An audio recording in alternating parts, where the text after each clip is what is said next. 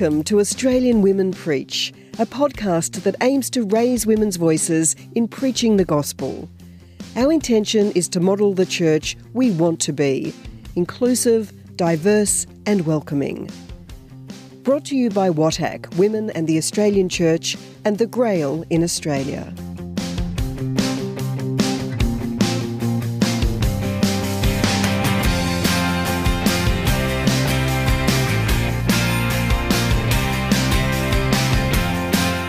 Josephine Inkpin, an Anglican priest, serving as minister of Pitt Street Uniting Church in Sydney, former General Secretary of the New South Wales Ecumenical Council, and also a transgender woman.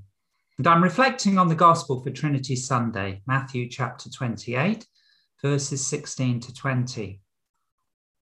Now, when my wife was ordained deacon in the Anglican Church, she was heavily pregnant with our twin daughters. "I am a holy trinity," she famously declared in a subsequent homily. Of course, this was partly a joke, not a serious attempt to restate classical doctrine, but she was making vital points about the need to locate the great ecumenical doctrine of the Holy Trinity in life and experience, as well as in prayer and intellectual rigour.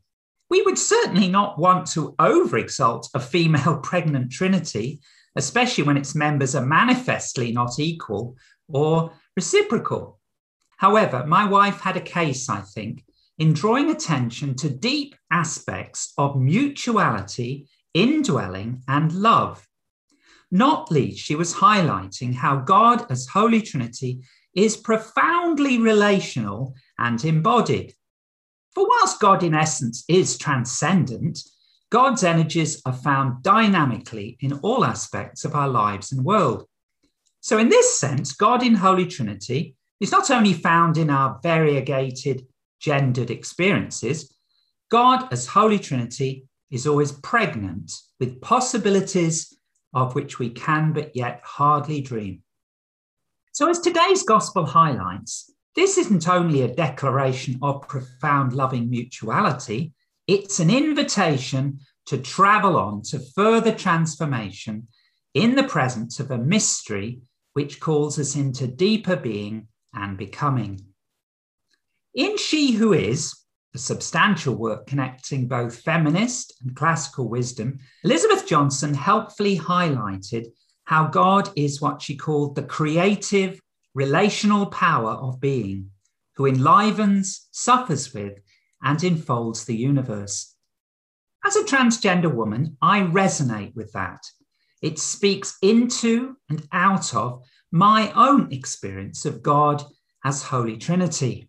It grounds my experience in its pain and joy in deeper mystery and calls me on to fresh experience and new ways of embodying that love in communion with others.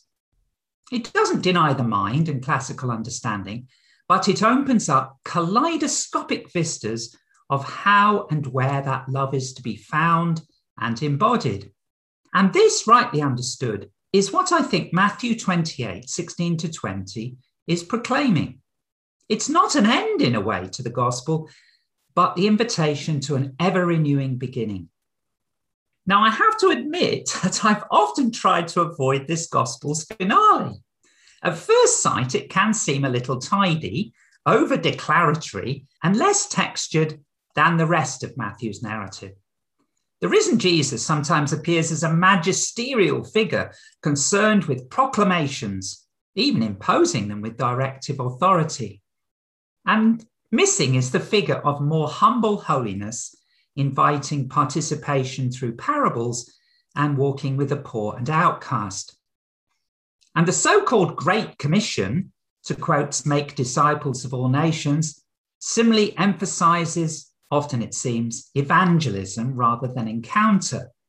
And it has been much overemphasised, of course, with destructive colonialist impacts on many cultures.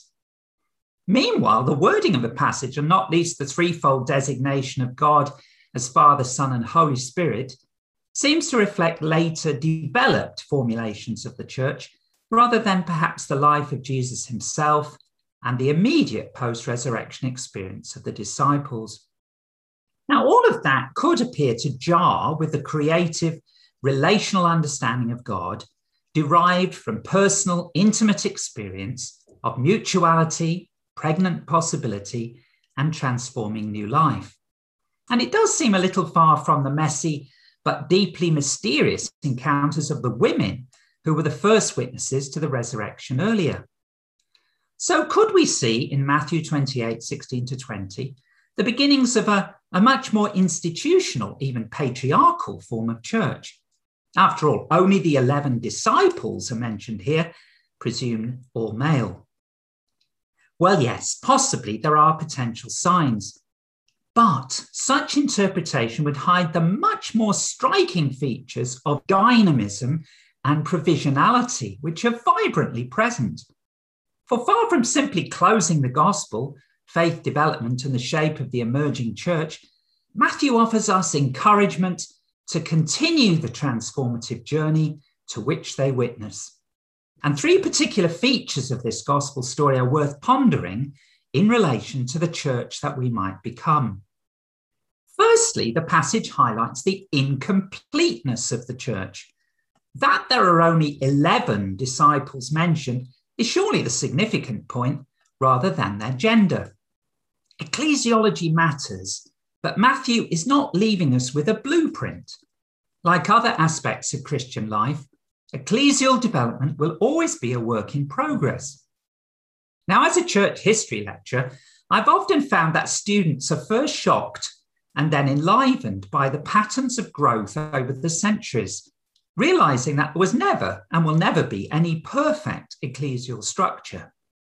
Rather, as Catholic theologians have long emphasized, the idea of development is core to ecclesiology and theology.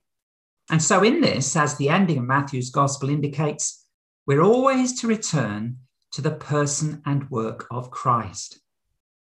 So secondly, this passage highlights faith experience.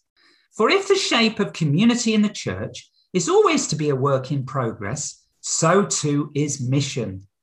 Both must be continually focused on Christ in the diverse experiences of our world. And so very significant is the mountain setting here.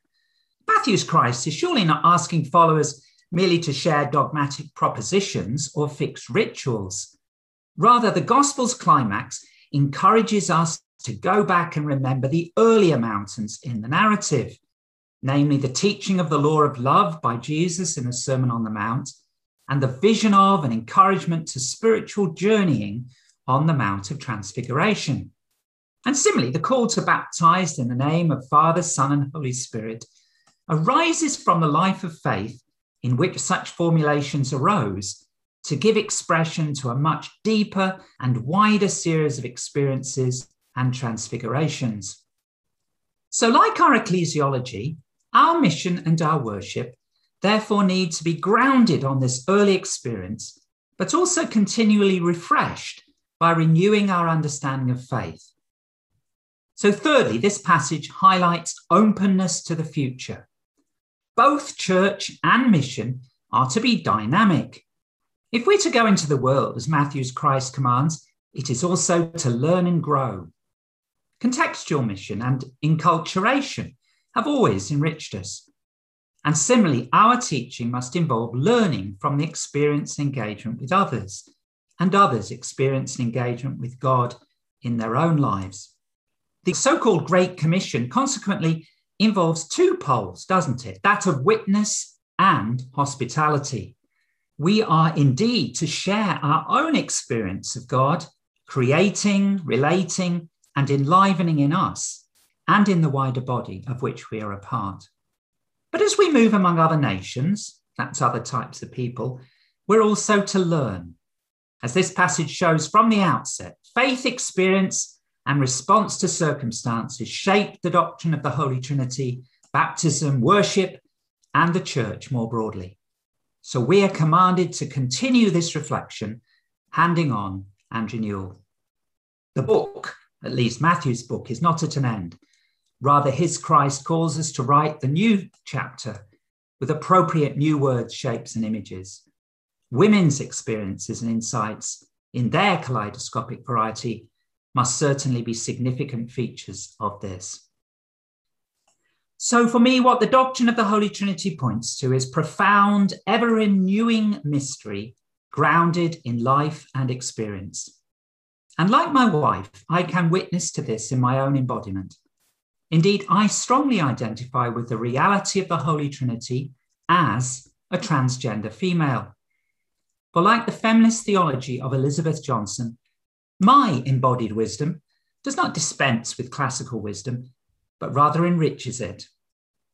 Augustine of Hippo offered us an enduring psychological analogy of Trinity as memory, understanding, and will. And I would deepen that into a more physical analogy. For I've experienced God in Holy Trinity as firstly, deep self, much more profound than human labeling of parts and persons, as a mystery found in prayer and revelation. And then secondly, as embodied self, as a living icon born out of the pains and joys of coming into being and expression. And then thirdly, as purposeful self, having calling and capability and a power exhibited in gifts and fruits. And so for me, like the Virgin Mary, my wife, and all who've given birth to their holy indwelling potentiality, the Trinity is thus proclaimed in me also as a powerful word, namely, let it be, being and becoming, a message of Matthew's Christ for today. Amen.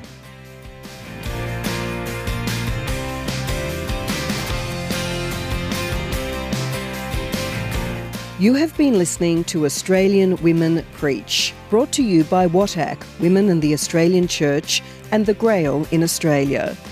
You can find out more about WATAC at watac.net.au and The Grail at grailaustralia.org.au. The music in this podcast is from the song Truth, from the album Into Silence, by songwriter, musician, theologian and teacher Danielle Ann Lynch. You can hear the full version on Spotify.